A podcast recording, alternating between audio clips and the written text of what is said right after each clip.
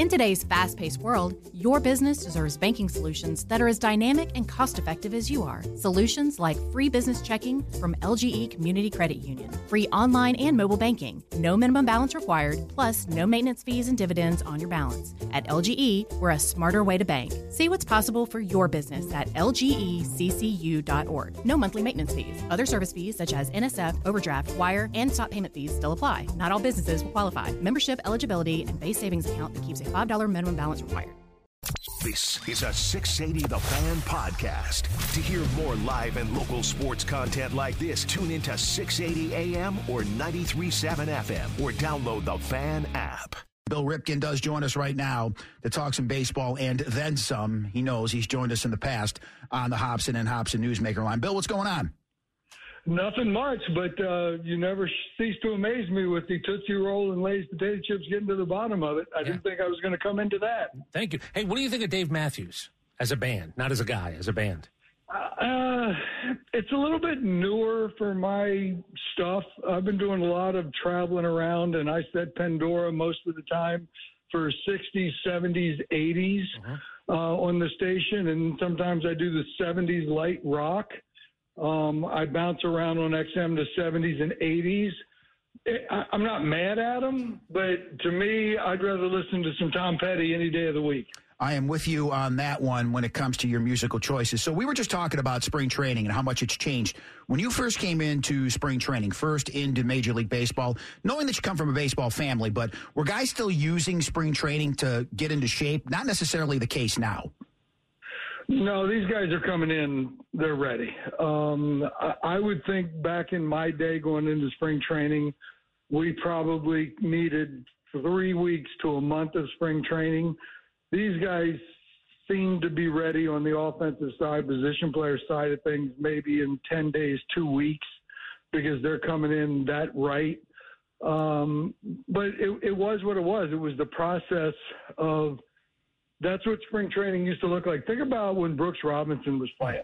All right. I know I'm dating myself, but he was before my time. But those guys that played for the Orioles and things like that, they weren't making the money and some of the guys that played in the big leagues had winter jobs um, to maintain for their families. So they would go to spring training with every intention of getting ready for opening day, but they weren't coming into spring training um, primed and, and ready to go. They were using spring training to get ready. So it's definitely a different time nowadays. And I would think that these dudes offensively – 10 to 14 days, they should be ready to go. I know it'll never morph into that, but I think they'd be ready. And Bill, we talked about this. I was a kid in the 70s, even back, I heard stories in the 60s, the 50s. You would have starters on major league teams go and speak to, I don't know, church groups. Because, like you said, they had to they had to work in the offseason. A lot of times they get paid in what, cash under the table. Whitey Ford came to something in Staten Island, New York, a VFW hall, and I guarantee you he got paid in cash that day, and he probably did three of them. Probably, and and here's the thing too, because – Look, I mentioned Brooks Robinson again. And I think we I'd be remiss if I didn't bring up Brooks Robinson, the human, since I brought him up in the sense of just the timing. But someone like Brooks and slash Johnny Unitas, all right, Baltimore legends, they were in the community. I'm not saying guys nowadays are not in the community, but it was a different vibe. These guys were part of the community. Like I said, if they were working at a store, I remember all those years my father managed in the minor leagues – um, he, he'd come home and do two jobs in the winter uh, work at a gas station, work at a drugstore, work at a lumber yard. Um, and so when you're doing that kind of stuff, you you entrench yourself in the community. You're just not kind of coming in, spending a day here, um, shaking hands, kissing babies, and and moving on. You're part of it, and I don't think we'll ever see connections um, with the athletes today in all sports that were in yesteryear because they they were they were just part of the community, and I think everybody took them as part of the community. Hey, Bill, two quick things. We had Bart Starr on years ago. We told the story. Um, Bart Starr told us he sold tires in the off season, and Nick and I both assumed, oh, he owns a store, Bart's Tires. He said, no, no, no. I had a shirt on that said Bart. This is after he won an NFL championship. He had a shirt on that said Bart and sold tires. Like I almost fell out of the chair when I heard that. No, I, I think that's cool. And I, I tell you what, my father told me a story when he was doing the uh, the drugstore thing and his trick with the lipstick. Because back then, you could probably try on what somebody was buying. And he said somebody would come in and look for lipstick or whatever and say, I want, you know, this kind of shade of red or whatever. And he said the first one that the person liked, right, he would put underneath the counter and then they try on all the other ones and they say, I'm not sure. And he, and he pulled that one back out and go, I got a different one for you. I think you'll like this. And it would always kind of bring back that um, one that was actually had interest in to begin with because that was probably the one for her anyway. Brilliant psychology right there. And the other one is it's why when the Brooklyn Dodgers left Brooklyn, I have a list of addresses. Somebody published this a few years ago. The 1955 Brooklyn Dodgers team won World Series. People are in tears as they're leaving. They had every address of every guy, and it was all in the neighborhood. Like that was the whole thing. They all lived in the neighborhood. And I don't begrudge guys, gated communities and everything else. But it is why you cry when the Brooklyn Dodgers leave town. It's because you literally know that a piece of the neighborhood is going away.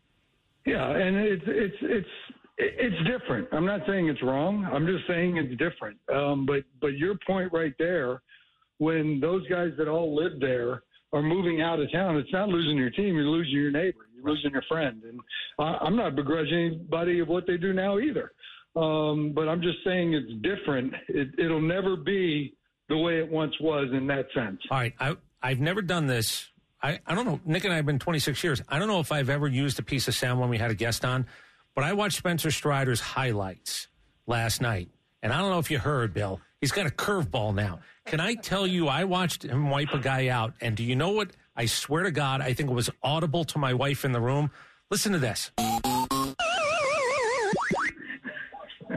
That's what I heard. You heard. worked really hard on that one, Chris, didn't you? That's what I Did heard. that for I, a guest, did you? There was an awful lot of lead up for that. uh huh. Was it worth it though? Was it worth it? Because I swear to God, Uh, I looked it at this poor guy. I said, "Oh, he's got no I mean, chance." look, here's what I hope for Spencer Strider and all of the Atlanta Braves pitchers is wouldn't it be fun to see those guys pitch every fifth day? And if we could, throw a rotation out there where 30 starts is is the starting point, and somebody could end up with 32 slash 33. That would be so much fun to watch because they're all so unique. Uh, the addition of Sale coming into that mix um, could be kind of cool. Um, we just have to see how it plays out. But Spencer Strider, I, I mean, stuff wise, um, the the look of him on the mound where he looks like he's in control too, um, that's kind of rare combination stuff, you know. And I, I go back and I, I think about guys that uh, I would have faced, and you know, Saberhagen kind of comes to mind. Now they're not built the same way, but there's something about it when they're on the bump, and then all of a sudden there's strike one when you're hitting the Nats rear end on the outside corner down at the knees. You can't do anything with it. And when they do that to you, you're in that area of being embarrassed maybe three times in a strike zone. And I know Spencer can get chases, but he's also got the stuff that's also rare. He can embarrass somebody in the confines of the strike zone. And that's a rare mix. You know, if you think about punch outs normally, chase the high eater, chase the slider in the dirt. When you can throw three pitches in the confines of the strike zone and embarrass a big league hitter and he's got to go back to the dugout, that's different kind of country that you live in than other people. Bill Ripken with us on the Hobson and Hobson Newsmaker line. And not only that, and I'm sure you read the quotes, his attitude, he is striving for perfection, literal perfection. He's never satisfied. And that's, I don't want to compare him to all timers, but that's what the all timers do, right? I mean, that's their mindset. They always are pursuing perfection. I don't think there's any question. Um, you look at the dude and you can tell he works hard. So that's part of it. But the idea of going out there on the bump and not being satisfied with being really good, um, that that's impressive. And I love the fact that when you when you put them on the bump, everybody in that Brave locker room. Now, a lot of days they feel like it's win day, but you really kind of hit the next level when you turn the corner you look at the lineup card and Strider's down there the, with the one next to his name, meaning he's pitching. Everybody feels pretty good about their chances that day. Hey, Bill, I, you retire in '98. I'm looking at the the list here, and I didn't I didn't know this. You retired with the Tigers, but '98's a Yep. really interesting year in baseball because it's the Sammy Sosa, Mark McGwire year, and then we have everything that happens. Was there a moment when you were sitting on the couch? I think you're out of the game at 34. And you watch what happens over the next couple of years. And middle infielders are popping for 22 and 25 home runs, and everybody sort of knows what's going on. Go ahead. I, you're laughing because what was what was your thoughts as a 34 year old guy out of the game at that point? Yeah, actually, you gave me one too many years. I was 33 Okay. uh, because I didn't turn 34 until December of that year. And it's kind of funny because let me just get humor into it first. If the 98 Tigers release you halfway through the year, you should just quit. And that's what I ended up doing. So I don't know if I was retired as much as just forced out. But I did sit on my deck, you know, for the first time in a long time and uh, crack a beer while the grill was going at 5:30 in the afternoon, 5:30 in the evening, because I was never allowed to do that before. And I sat there and I thought that was pretty cool. Here's the thing: my career. Uh, I just spoke to the University of Maryland uh, baseball team yesterday, and one guy asked me one of my proudest moments in my career, and I said, "Well, it's not necessarily." Like a game. You know, I had a four hit game with Cal having three hits in the same game. We had seven hits as brothers. He had three homers in a game. I hit one in the same game. We had four homers as brothers. Um, but my favorite thing and my, my most special thing I think about my career was every opportunity I had to go into a major league camp during spring training as a non rostered player, I made the team. And so, to your point, when these guys were doing some things, um, I, I was so entrenched in what I had to do going into a spring training camp where I'm thinking I'm 30th on the roster. I'm not on the 40 man roster. I'm non rostered invitee, but I'm thinking I'm 30th. And back then we had a 25 man roster. So my whole mindset was I had six weeks to get to either 23 or 24. I didn't want to just get to 25 because I didn't want the GM and manager to think something slightly different than me. So if I got to 23 or 24, I knew I was going to be good. And when I look back at that and what I went through, so that some guys that were, you know, doing some things and, and hitting a bunch of homers, I'm thinking, well, the same guys I was competing against for my job every year, somebody was probably doing something a little bit iffy. And it kind of bothers me to this day. But also, like I told the boys at Maryland yesterday, one of my proudest things about my career was the fact that I made the team out of spring training every opportunity I got. So it, it really didn't affect me that much. And you kind of, when you're in my position where you're fighting for your job every day, you kind of have to have some blinders on and you really don't let the outside stuff affect you because if that comes into play, you might not do what you want to do. Support for Extra 1063 comes from Natural Body Spa and Skin Remedy, celebrating their 35th anniversary and offering gift cards in store and online. You can discover Mother's Day and anniversary presents online at Natural Body Spa and Skin Remedy at naturalbody.com. In today's fast paced world, your business deserves banking solutions that are as dynamic and cost effective as you are. Solutions like free business checking from LGE Community Credit Union, free online and mobile banking, no minimum balance required, plus no maintenance fees and dividends on your balance. At LGE, we're a smarter way to bank. See what's possible for your business at lgeccu.org. No monthly maintenance fees. Other service fees such as NSF, overdraft, wire, and stop payment fees still apply. Not all businesses will qualify. Membership eligibility and base savings account that keeps $5 minimum balance required. Bill, if you were 26 years old, do you think you, you play it straight? I would like to think I would. It, it worked out.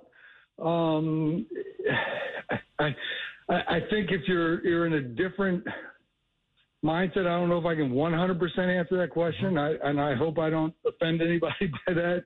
But I would like to think that I wouldn't. I mean, I was in the middle of it like all those times, and I didn't. So I'd like to think that I could carry through and and and do that again. So um, it, it's one of those things. I, I can say I'm 99.9 percent sure, but I don't think I could slap 100 on you right now. Bill Ripken with us on the Hobson and Hobson Newsmaker line. So we remember, as Chris said, the 98 season, but the bodies were changing prior to that. Do you remember discussions before 98 about PEDs and who you thought was doing what and bodies changing?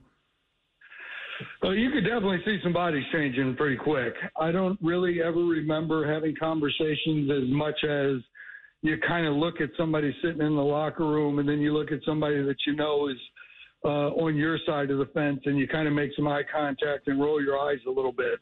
Uh, I do remember that. I, I don't think there was a whole lot of conversation going on. And, you know, I, I certainly had my suspicions on a few people for sure, but I don't remember conversations. It was more of the, the looks that you would uh, look at your, your, your fellow players that you knew were on the uh, up and up, and you kind of make some sort of a, you know, eye motion or something or eye roll at them. Hey, Bill, can you explain uh, what the selling of the Baltimore Orioles means for that community? Well, I hope it's something really good. Um, you know, I know my brother's in there somewhere. Uh, I've talked to him one time uh, since the news. I, I, I didn't get a definitive out of him on, you know, does he have a seat at the table on the baseball side of things? I would certainly hope if you're in the minority, minority down at the bottom of the rung as far as ownership goes, they would value the fact that you got this dude that you better listen to because I think that'd be a good idea. But you know, it's kind of interesting that the trade for Corbin Burnes happened what the day after the the sale was announced uh, to the new group, and I thought that was a really key move for them. You know what they were able to do last year in the American League East and boat racing people was pretty cool. And I think going out there and getting the Corbin Burnes to come in and push Grayson Rodriguez down into that two spot is kind of cool too. And they've got young talent. They've got boys that like to go out there and play. So hopefully this will mean there's some resources that come into play and people aren't afraid to go out there and make that move uh, to make a splash to get better and, and advance into the playoffs and, and maybe deep enough to win it. Can you finish the sentence? Ronald, Ronald Acuna is great. I don't, I don't know. You know, there's there's so many probably adjectives that you could throw out his way. The the talent that he has, the skill set that he has, and there's a select few of players like in the game that can do something on a baseball field as well as anybody uh, else, and they can do it through every category. So my point is, when Acuna gets into one and gets the bat head out and hits the ball into left center field, he can hit the ball as far as any human that plays the game. Uh, when there's a ball hitting the gap by him, and you know he's going to go for three, he can run a triple, and it looks like any of the fastest dudes out there on the planet can do. It's the same. Uh, he can make a throw to home plate on a sac fly, and you can go, you know what? he's as good as anybody else in that category as well. He steals a base. So when, when you're in a player and there's a select few that's like that, and you know what? He, he had one hiccup where he ran into the wall or hurt his leg, something like that. But for the most part, he posts.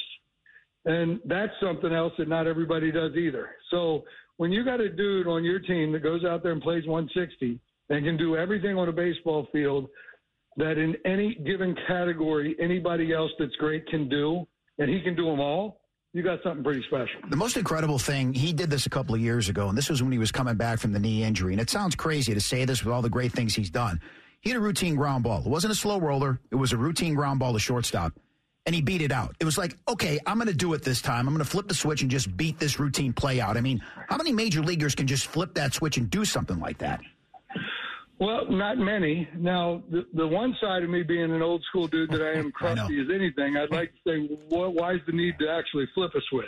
You're right. Because if you if you have the switch, you set, you set him up for that. Position. You know, you set him up. For I that. know I did. Yeah, on a it, team. It, it is what it is, but when you look, and that's just one of those categories again where an infield knock. So the fact that he can do everything, and he might and turn it into a double, part, and he might turn it into a double because he's still second. Yep. Yes.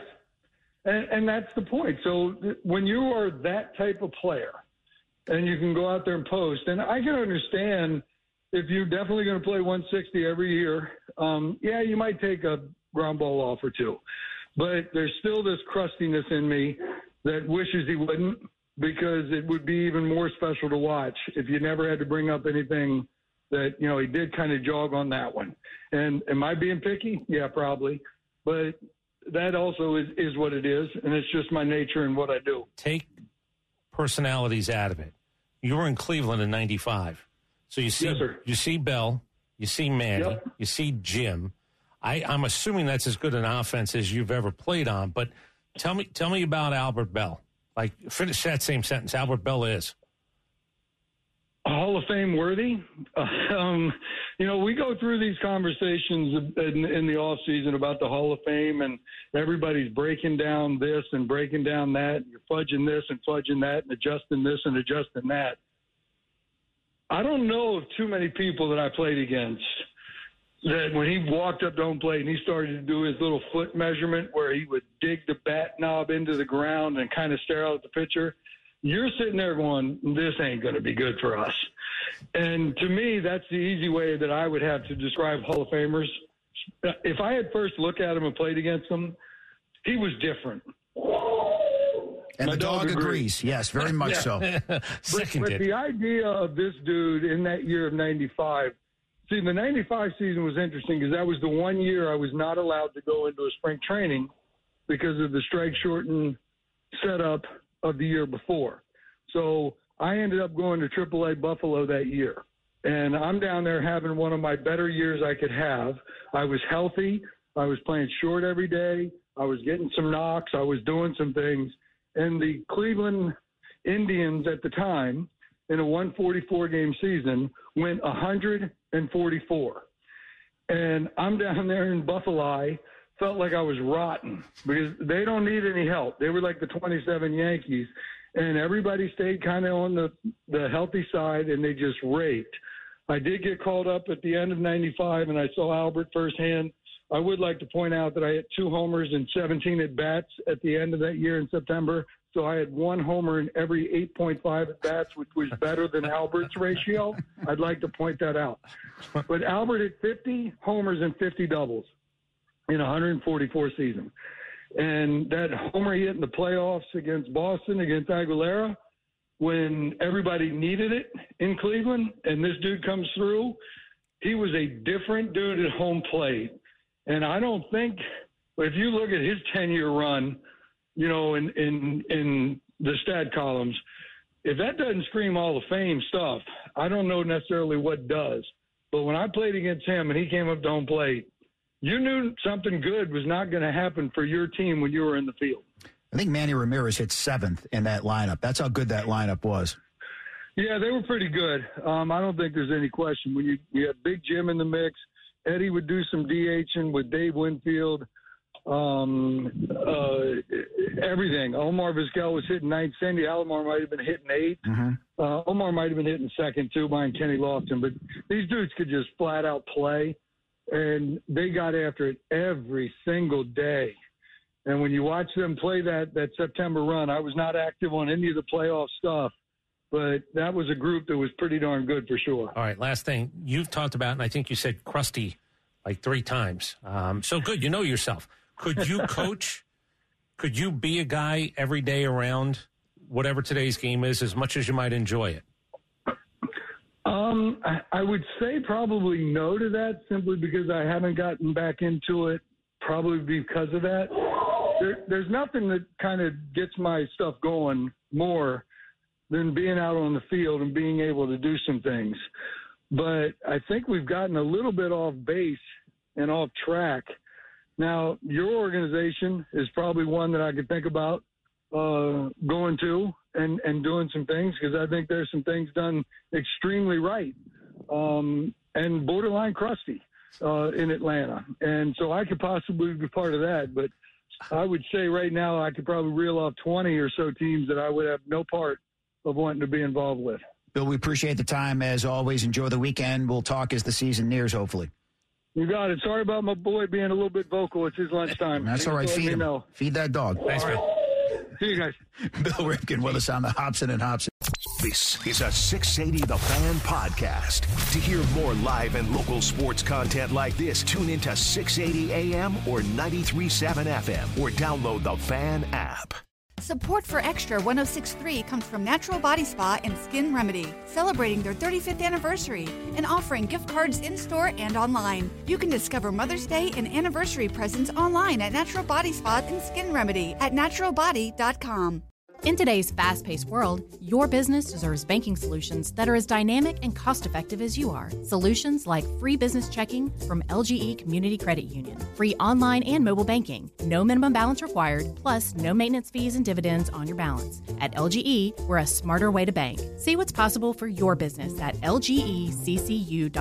No monthly maintenance fees. Other service fees such as NSF, overdraft, wire, and stop payment fees still apply. Not all businesses will qualify. Membership eligibility and base savings account that keeps a $5 minimum balance required.